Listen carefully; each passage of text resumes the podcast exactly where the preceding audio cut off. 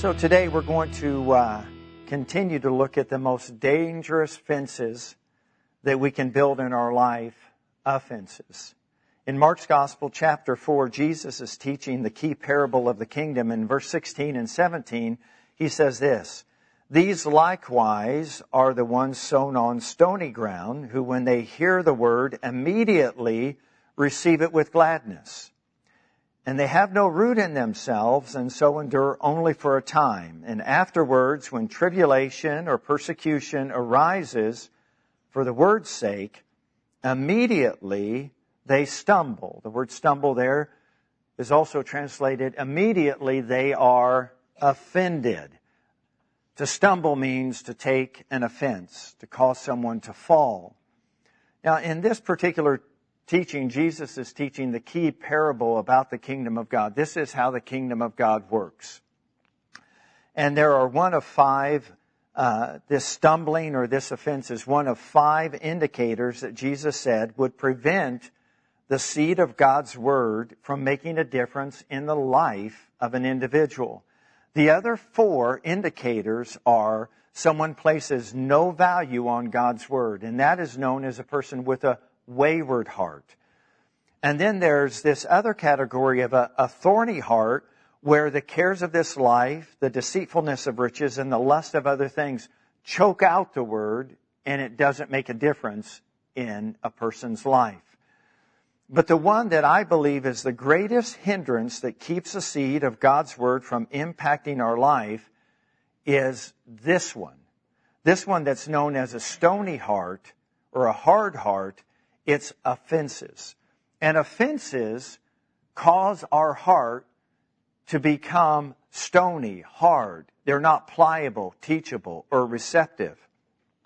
But I believe that the greatest thing that we need to strive for is not just knowing the condition that our heart can be in and the danger it causes, but to strive with everything that we have to become a person that has a good heart and Jesus describes someone's heart as good when the soil is receptive. In other words, they accept it. They hear the Word of God and they put the Word of God into application or practice in their life.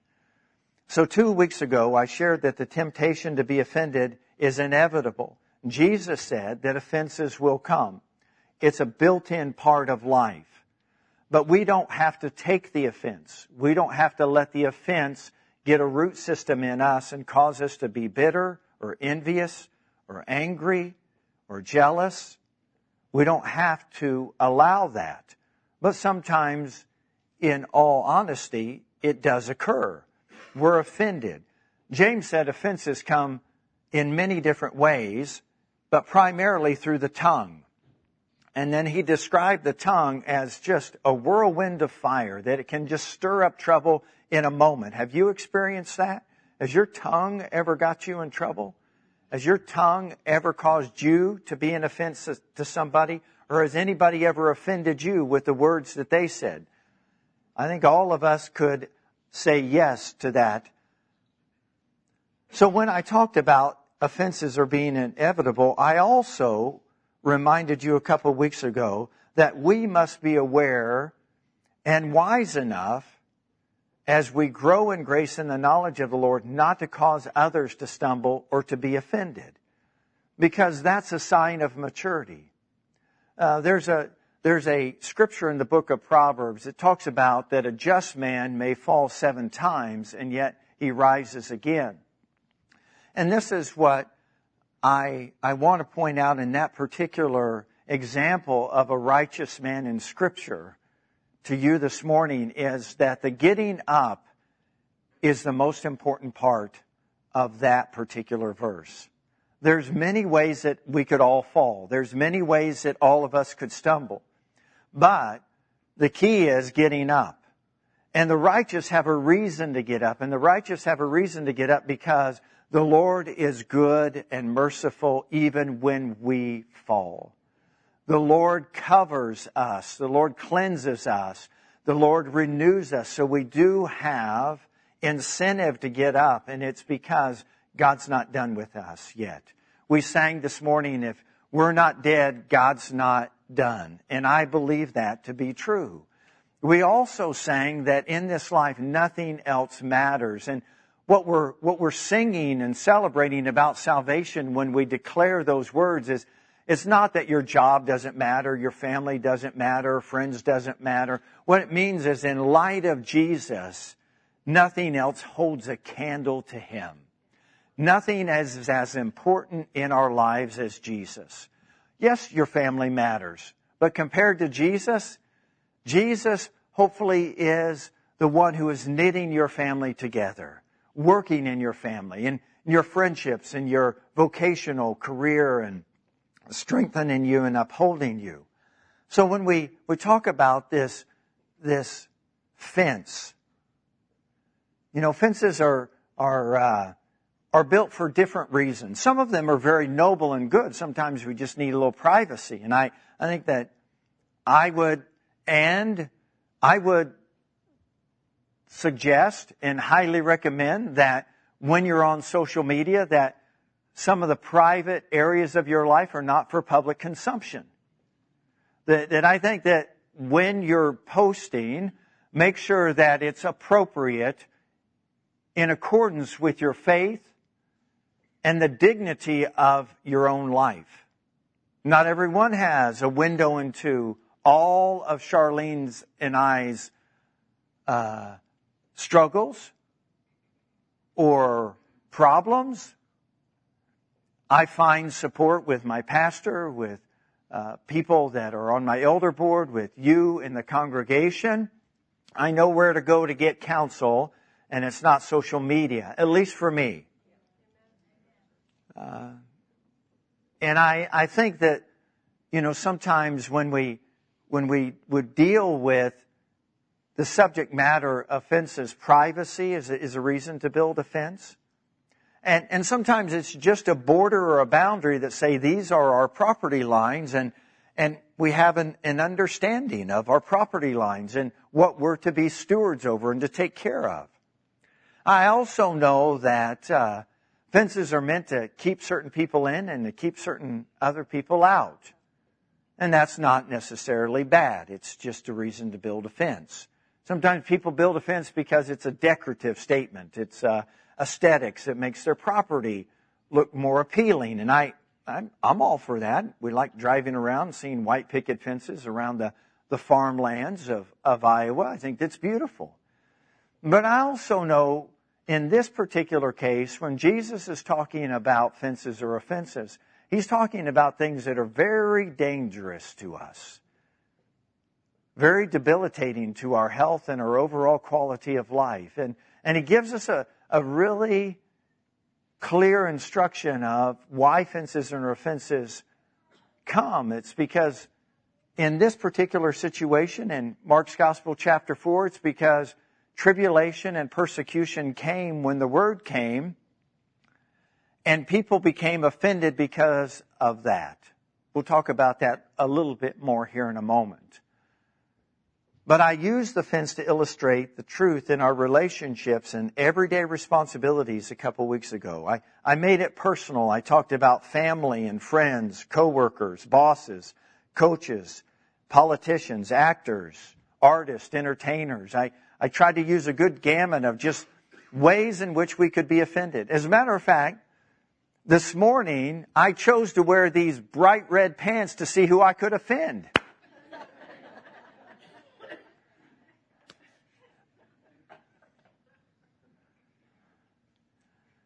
I, I, use the church as an illustration and songs that we sing or the music's too loud or this or that and, and why don't they do things the way that, and, and how complaining is an indicator of a potential offense. Fault finding, criticism, judgmentalism. And, and all of us have bitten that apple. We've all been tempted and we've all looked at it and pondered and considered, ah, should I do that? Should I say that?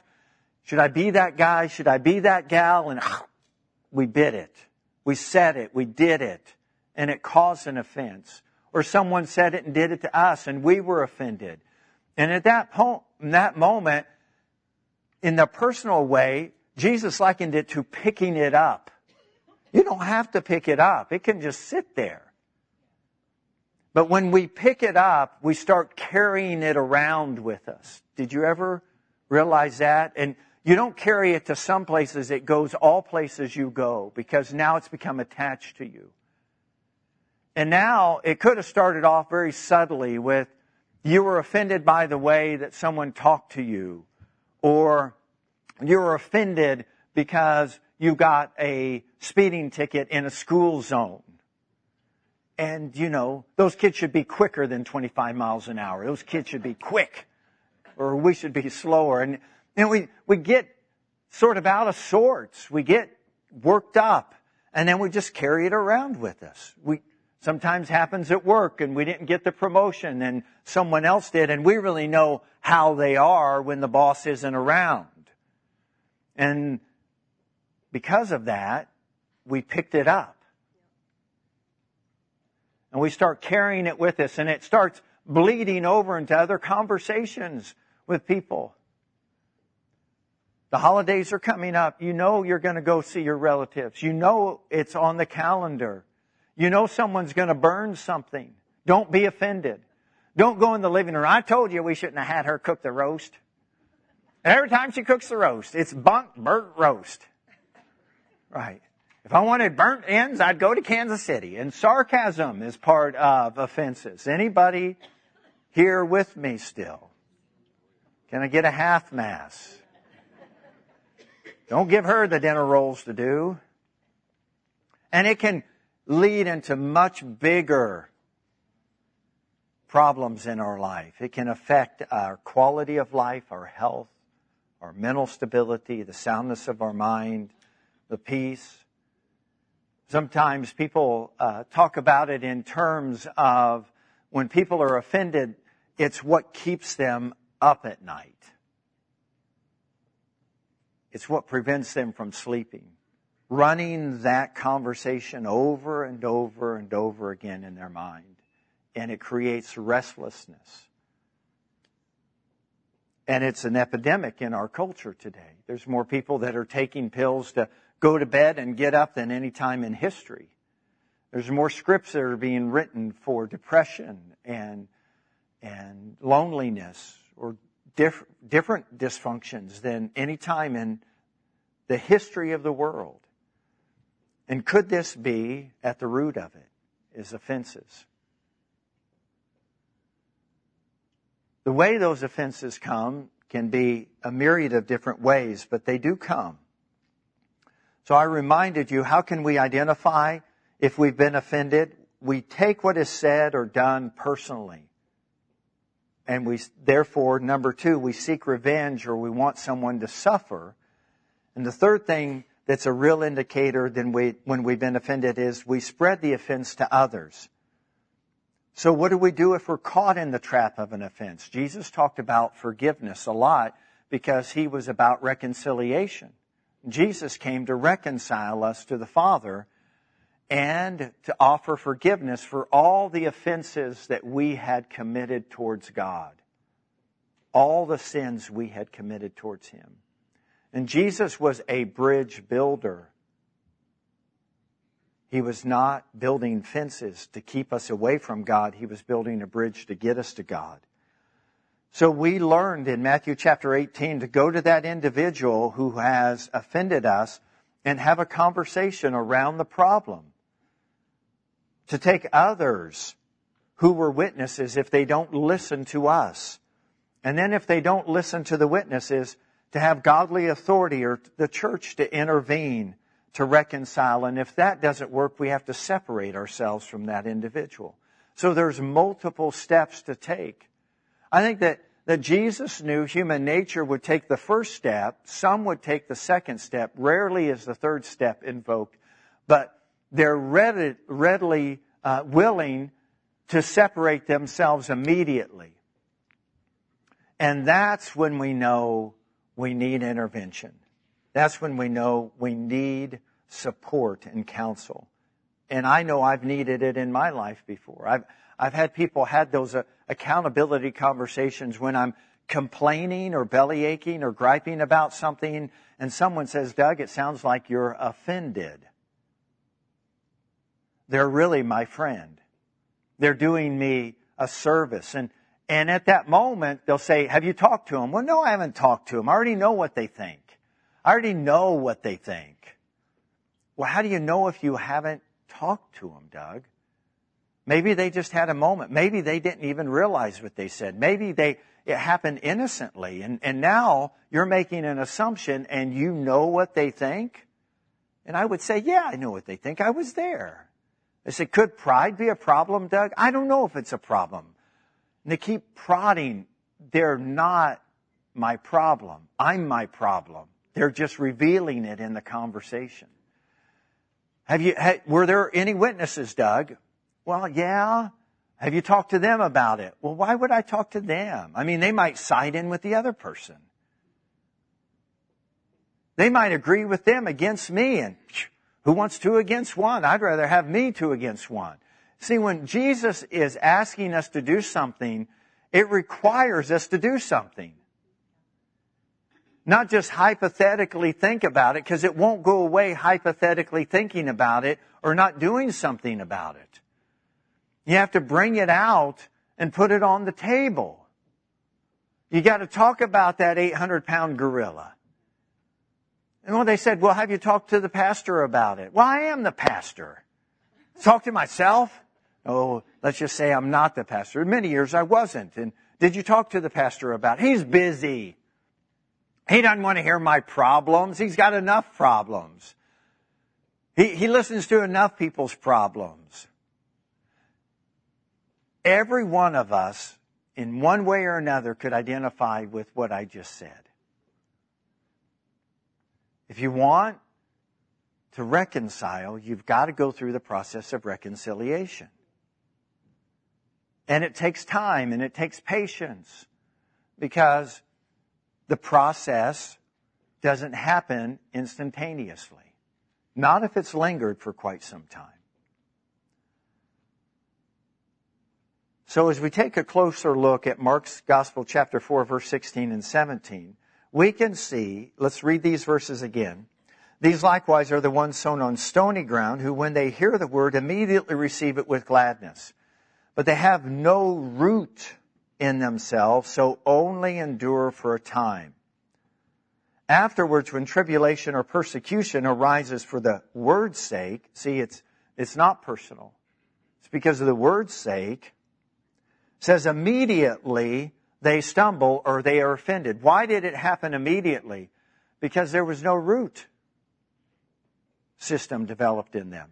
We're, we're at the time of the year where we're, we're pulling up our annuals. You know, the next few nights we're going to really have some, some hard frost. And for all the flower lovers, and I'm one of them, I, this is the time of year where you've been watering and taking care of something since March or April, and now here's October, and, and you've watched it grow and blossom. You pruned it and it's, it's bloomed more and it's been, you know, something that's been decorative and, and for those that, that enjoy, you know, taking care of plants, this is a, this is sort of a sad time. Even though I sort of hate getting up and watering still, I don't have to water as much. It's not the heat of the summer, but the blooms are still pretty and everything is, is still has, has color and vibrancy to it. But we're at that time of the year where we're going to go out and we're going to pull up our annuals. And you know how easy it is to pull up annuals? They just haven't had enough time to develop a root system. Or you're like me, we overwater them. Are you thirsty, little guy? You thirsty? You're really thirsty. It's hot today. I'm thirsty. And you just keep watering them. Pretty soon they're like waterlogged. But what about a perennial? Or what about a tree that's been there for several years and established? You grab a hold of one of those and it's like, you pull this way and it pulls back. Hold it. Pull. It pulls you back in. It has a root system. It's down into the soil. How did that happen? Over seasons. Over seasons. And when you're in the Word over seasons, you get a root system developed in you. And when tribulation and persecution come, you're not easily uprooted. and you don't immediately fall. You don't stumble or offended. So that's the value of the Word of God. Let's talk about the word stumble. The word stumble means that someone or something has tripped me up.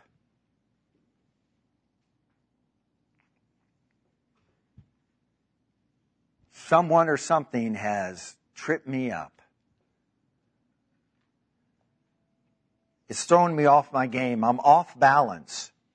Something has disoriented me and I'm just, I'm lightheaded. I'm just, I don't know my way. I've lost my equilibrium and therefore I can stumble. Uh, right now in the NFL, they're really watching concussion protocol and, and I'm thankful for that. Um, and almost to the, to the place that if someone just gets up and maybe they didn't get hit in the head, but they just took a jarring hit and they're getting up and they just misstep one step that they pull them off the field and they put them into the protocol tent and they start going through the procedure. And they're doing that because they're coming under heavy criticism right now for not doing that to certain players and not protecting certain players.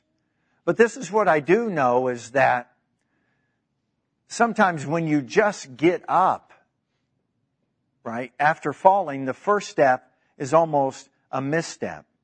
How many of you get out of bed and are just in a perfect gait? You get out of bed and you just, wow, I think I'll go have a cup of coffee. I mean, your first step out of bed is almost back into bed. Like, Lord, what time is it? And where, where am I at? And, oh yeah, I'm in my bedroom and it's Monday. All right. So stumbling, stumbling is, is something that is a beautiful word picture of what offenses do to us for the word's sake. And it trips, trips us up, causes us to sort of lose our equilibrium. Our footing isn't underneath us real strong. So stumbling is a problem because it's synonymous with offenses. And this is another indicator when we know we're offended. Okay? We isolate ourselves. Uh, this is one I didn't talk about a couple weeks ago. We isolate ourselves.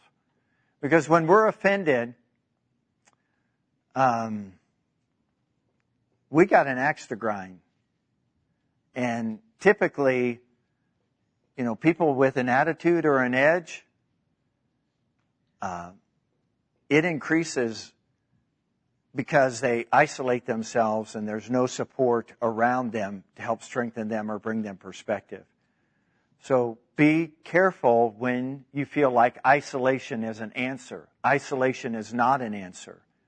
I'm going to give you the answer here in a moment, but let's get into another text because Peter shared that Jesus' teachings would be a stone of stumbling and a rock of offense. That's what Peter said. And who better to say that than Peter?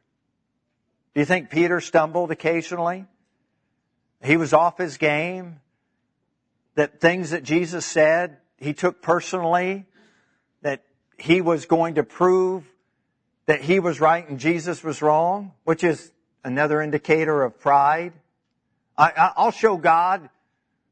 That's in essence what Peter said when Jesus prophetically announced to him, you know, you're going to deny me before this rooster crows a couple times, man, you're already going to knock me down three.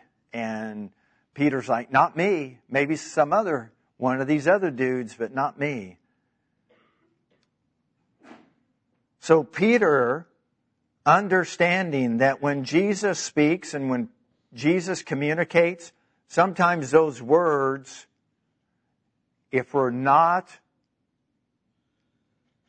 purposing to be good soil can become offensive.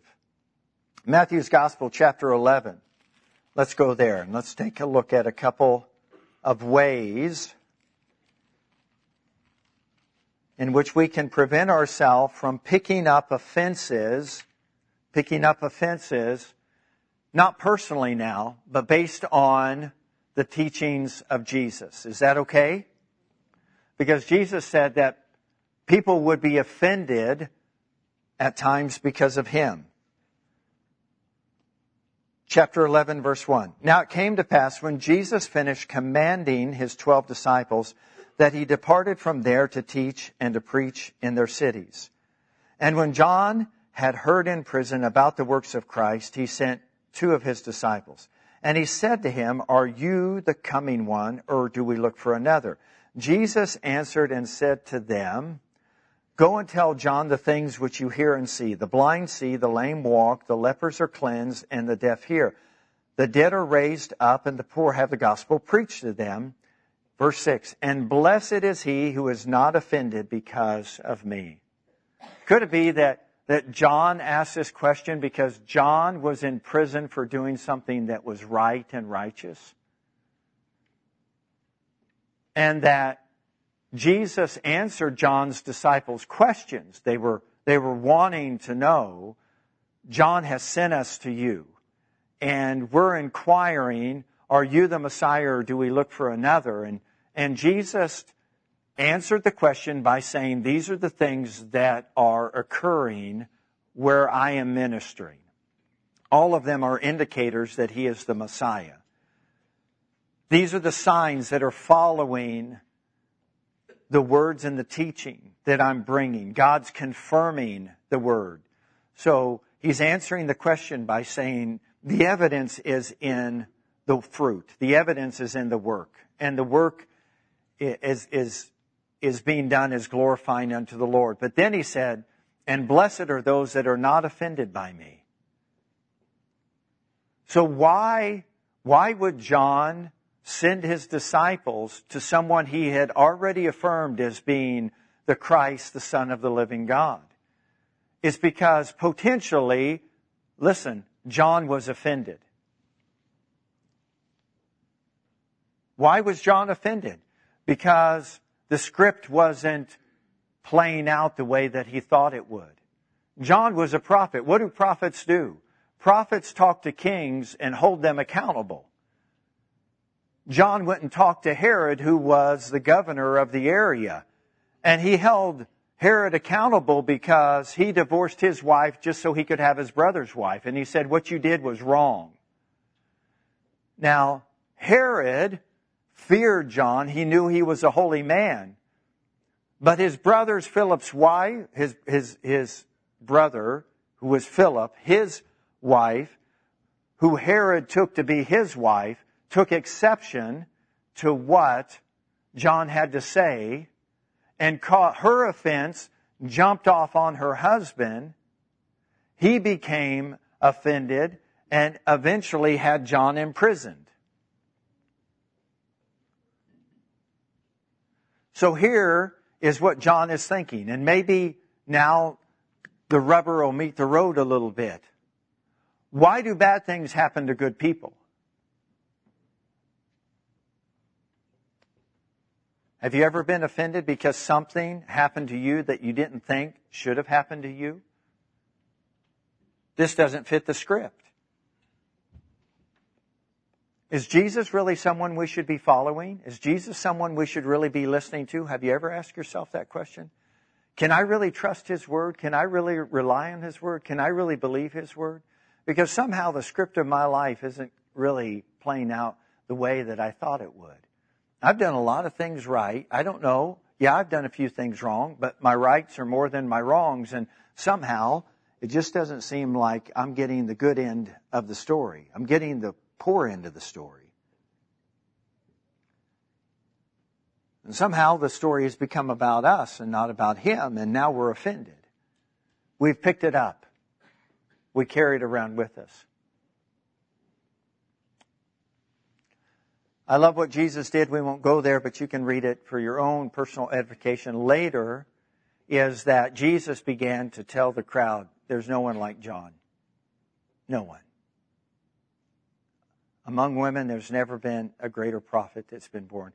All he did was affirm John, because John was hurting. See, sometimes offenses happen because we're hurting, because our life just isn't happening the way that we want it to. Things aren't unfolding the way we imagined they would. Our prayers aren't being answered in the way that we thought they would be. And now we're questioning, you know, can I even trust God? Can I talk to God about that? Doubts have entered in and doubts have, have lingered long enough that they've created a barrier sometimes between us and Jesus. Offenses here.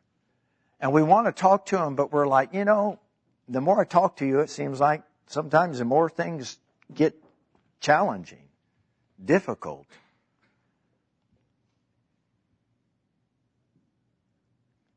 Could it be that John was offended because persecution and affliction came to him for the word's sake?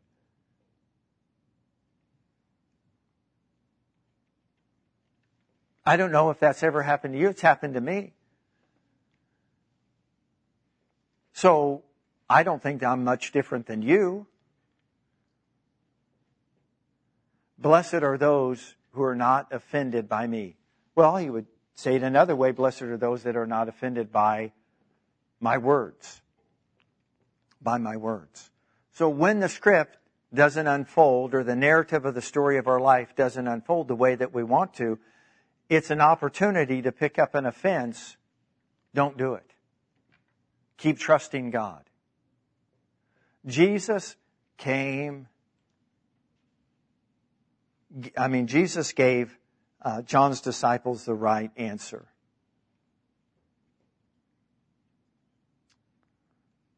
John's Gospel, chapter 6. I, I have a lot of examples that I could use in Scripture, but for time's sake, I'm going to just use two, and everybody said thank you.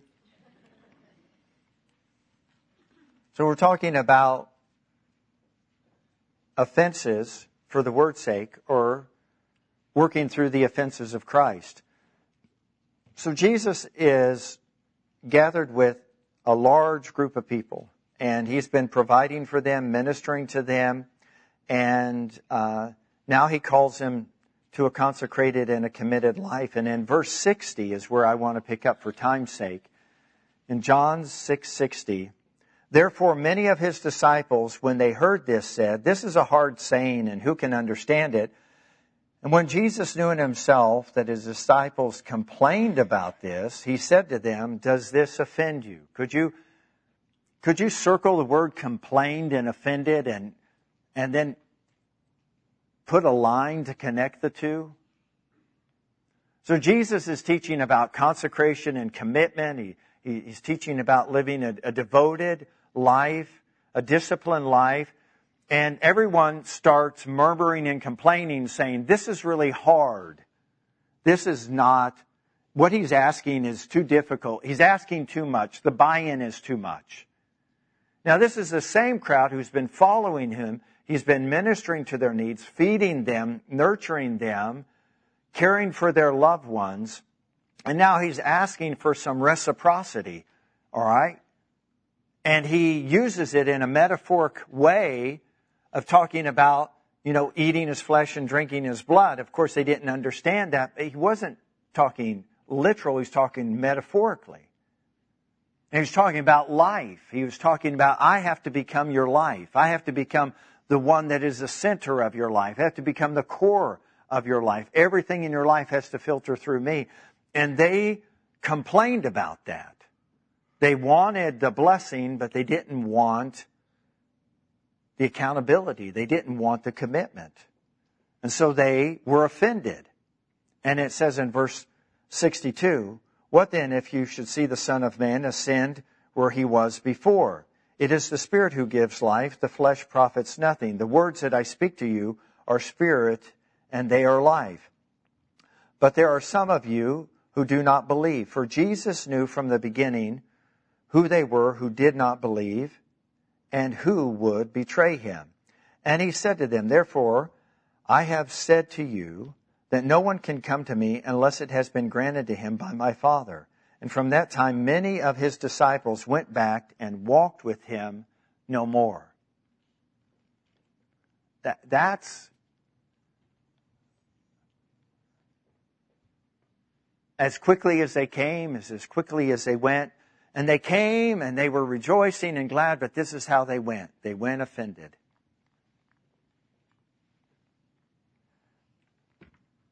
And they probably maybe had a narrative like this when they got back to their friends. They said, Hey, I thought you were following Jesus. Yeah, I was following Jesus, but you know, he asked too much. But yeah, wasn't he taking care of you? Didn't he provide for you? Didn't he heal your mother-in-law? Didn't he bless your children? Uh, didn't he multiply food for you when you were in a deserted or a wilderness place? Yeah, but then he asked too much. I mean, he was great and he was wonderful and he was powerful when he was forgiving me and healing me and blessing me and my family, but he asked me to follow him. He asked me actually to take up a cross and count the costs and follow him. And you know what? That's just too much. I mean, if God wants to give me something, He should just give me something. There shouldn't be any requirement on my behalf, should there? This is, this is what believers look like. Who is this audience? Disciples. Those that one time were committed to learning and to growing. What happened to them? Listen, they stopped learning and growing. They stopped coming and gathering. They, they stopped longing to hear the truth. Now what happens? Well, I've got work. You know, my kid's going to be the next superstar athlete. He is. Potentially. He might be all neighborhood. I don't know. All world, I haven't seen an all world athlete for most of my life. It's less than one of one half percent that are even at the collegiate level that do anything on the professional level.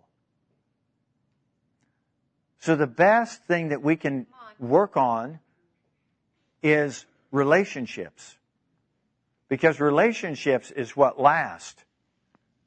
Not the season of being in the spotlight or being a good athlete or being a, a wonderful dancer, but our relationships. And I, I'm not against any of that. As a matter of fact, I think if kids have ability, those abilities should be nurtured musically, athletically, academically. I think all of those things there, but not at the cost of being offended by being committed to Jesus. So I'll give you a little caveat here and I'll be done with this bunny trail. I have identified something that I call it, IT, it, when a kid is uber gifted, musically, academically, athletically, in any of the arts, entertainment, could be drama, could be any number of things. It. And the thing that, about it is, everyone can see it. It is readily recognizable. It is like Woo! They fall out of bed and they have it. Here's the deception. Every parent believes their kid is it. I, I that at one time. I have a son that's six foot eight. And I'll tell you, I made mistakes because I thought he was it. And I tried to get out of him something he didn't want to have out of him. And you know what it created? Trouble with a capital T. But you know what is mending it is I got rid of the offense. I'm not offended that he didn't make it to the NBA. That he's not going to take care of me in my old age with his seven figure salary. he might find it other ways, right? But people do that with Jesus. The promises are true. The covenant is right. The blessings are real. But the script is God's. And our responsibility is to trust Him, to believe in Him, not to be offended by Him. When He says about John, that he was the greatest prophet that ever lived. And when he says about, you know, you and I, when we're not offended by him, you've made the greatest choice you've ever made. You're going to live the most blessed life. Because while you don't understand the narrative or the script, you understand the one who is the author and the finisher, who is writing the story of redemption in your life. And Potentially when he calls us to more consecration and commitment, we understand it's according to the faith he believes we have and the potential that he sees in us. He's not going to ask us to do something he doesn't already believe we have the capacity to do, but it takes our belief in him. So fences. I want to encourage us not to put them up between us and Jesus, but allow God to continue the good work He's begun in us. I want to finish, and I'm going to invite you to stand up with this thought. Remember earlier I talked about isolation, isolation being an issue. Uh, it really is. Isolation is is an issue um, because it it keeps us from the support that we need. So, what is the remedy for isolation? The remedy for isolation is solitude. I want to say that again. The remedy for isolation is solitude. I need to be alone with God. I need to let the Lord remind me of things again. Another account of Jesus coming to John is he told John's disciples, go tell John again. Go tell John again. There's certain things I need to hear instead of isolating myself from God and from others and coming to wrong conclusions. I need to find a place of solitude. Can, can I share with you something that is, is a practice of mine. And if I don't practice it, Uh, I'm not a very good Christian. And that is, I have to spend time with God because if I don't, I'm not a very good human being. Solitude is what helps me to become more social. Solitude is what strengthens me. Solitude with God is what upholds me. When I spend time with Him, I'm a better version of Doug representing Jesus. If I don't spend time with Him, I am a, I am a train wreck. So I want to encourage you, if you're tempted to isolate yourself and not have a sense of community and support, practice solitude because Jesus will put you into relationships where you can receive that support. It starts with Him, but it'll go to others. And keep growing in grace and the knowledge of the Lord. But whatever Jesus said, can we close by agreeing on this? Okay, I need some affirmation here. Whatever Jesus said, can we agree that it's good for us? All right. Then let's not be offended. He's doing it because he knows what it will produce. It will produce godliness, and godliness does not produce resentment or regrets. Thank you for listening to today's message. We hope that it encouraged or inspired you to God's best. If you have any questions about today's message, need prayer, or would like to learn more about Living Word Fellowship, please call 641 828 7119 or visit us at lwfknoxville.com.